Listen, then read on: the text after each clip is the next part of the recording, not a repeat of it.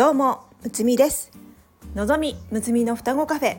この番組は占い好きの双子がカフェでおしゃべりするように星読みや数秘術の話をゆるくお届けする番組です。星読みや数秘術を日常的に取り入れて自分らしく生きるヒントになれば幸いです。今日のテーマはライフパスナンバー1は自己主張強すぎに注意。戦う相手は私じゃないよ。というお話をします。先日友人が夫婦関係の悩みを話していました。よく喧嘩になるとのことで旦那さんは怒るとずっと喋らず黙ってしまうそうなんですね。その前には友人が怒らせてしまってそれに対して友人は謝るらしいのですが、えー、自分が先に折れて切り替えようとするらしいのですが旦那さんはその喧嘩をずっと引きずりだんまりを貫くそ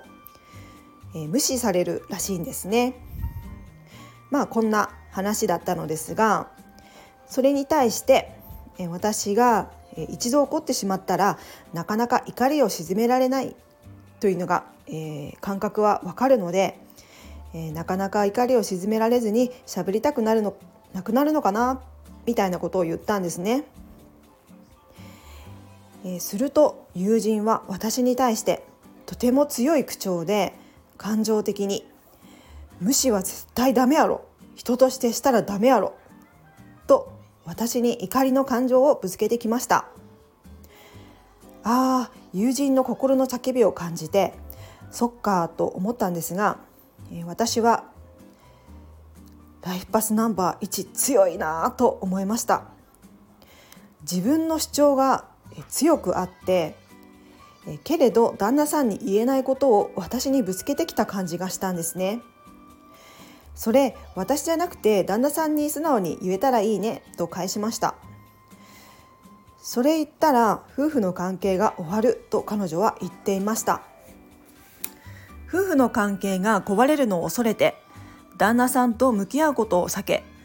そのぶつけられない思いが私と喋っている時に溢れてきたような気がしました。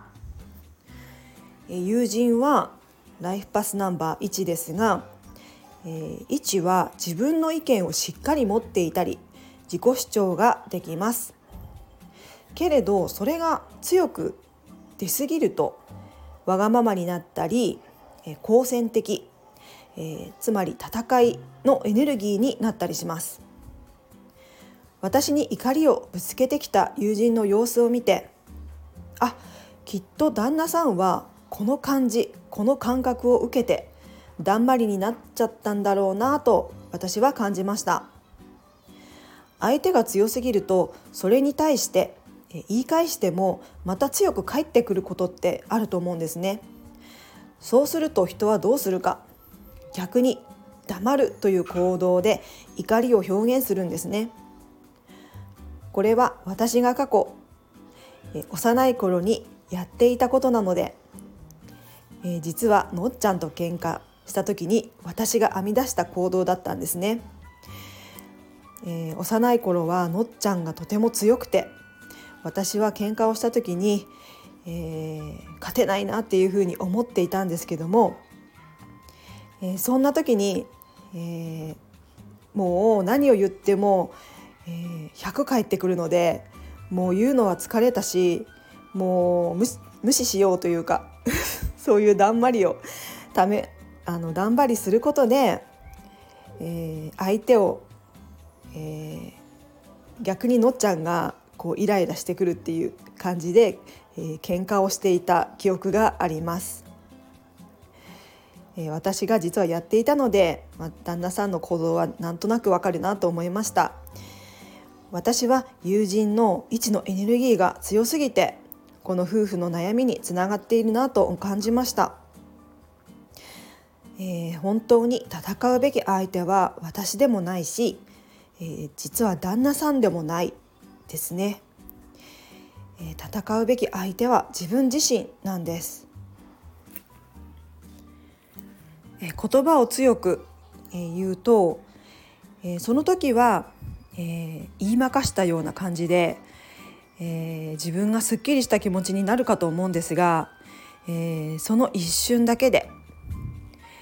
えー、実は、えー、自分自身にも、えそれは影響している言葉なんですね。え脳は一人称、え誰がっていうのは認識できませんので、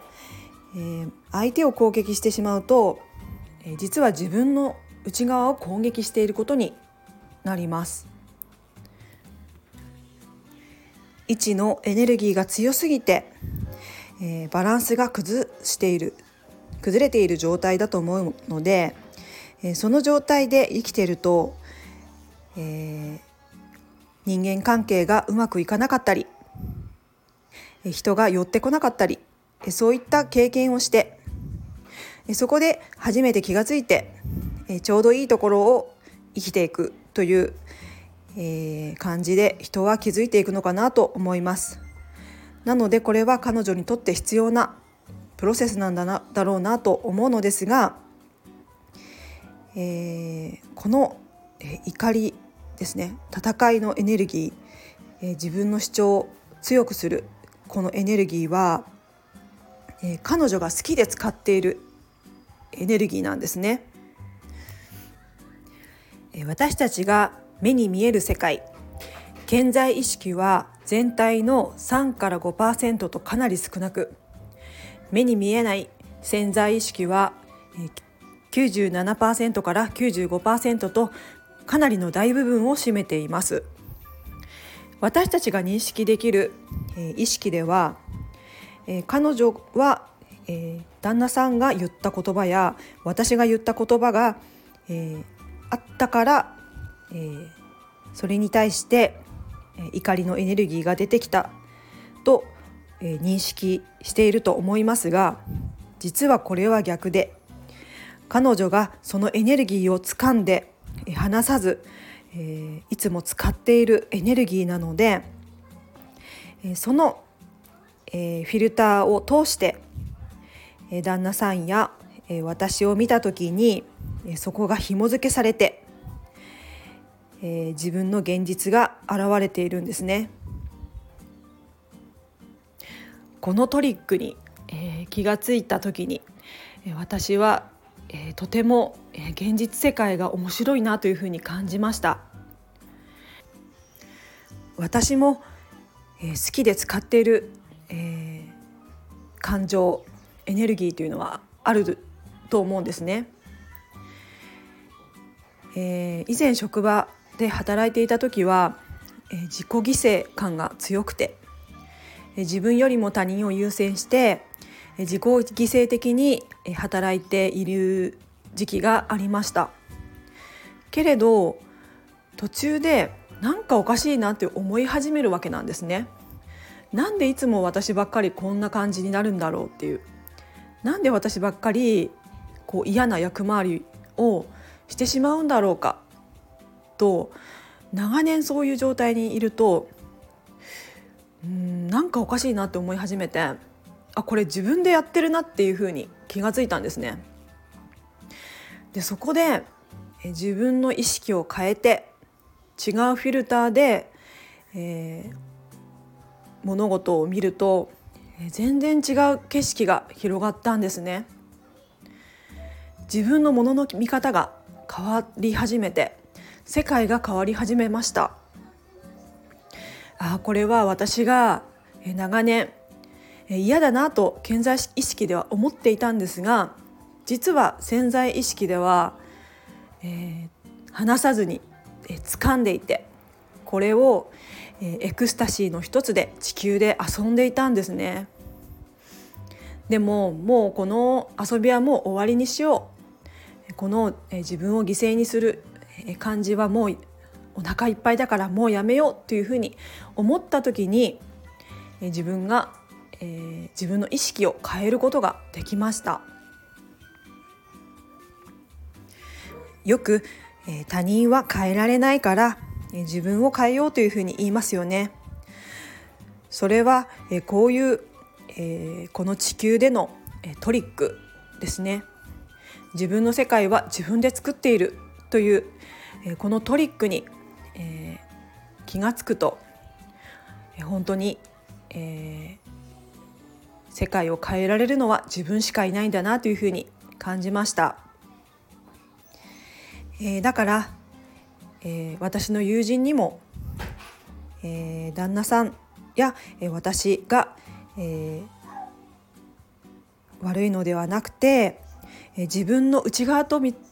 き合って、え、このライフパスナンバー1の、え、強すぎる、え、自分の中の使っているエネルギーと向き合っていってほしいなというふうに思います。まあ、けれどこれはもうこの選択は本当に自由なので、えー、彼女がどんな生き方をこれからしていくのか、えー、私は、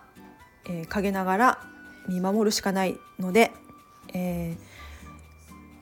そっと、えー、応援心の中で応援していきたいなというふうに思っております。では今日はこの辺で。この番組ではレターを募集しております。数秘術と星読みの観点から一言アドバイスさせていただきます。ぜひ何かヒントになればと思いますのでレター送ってくださいね。お待ちしております。最後まで聞いてくださりありがとうございます。双子カフェのむつみでした。バイバーイ。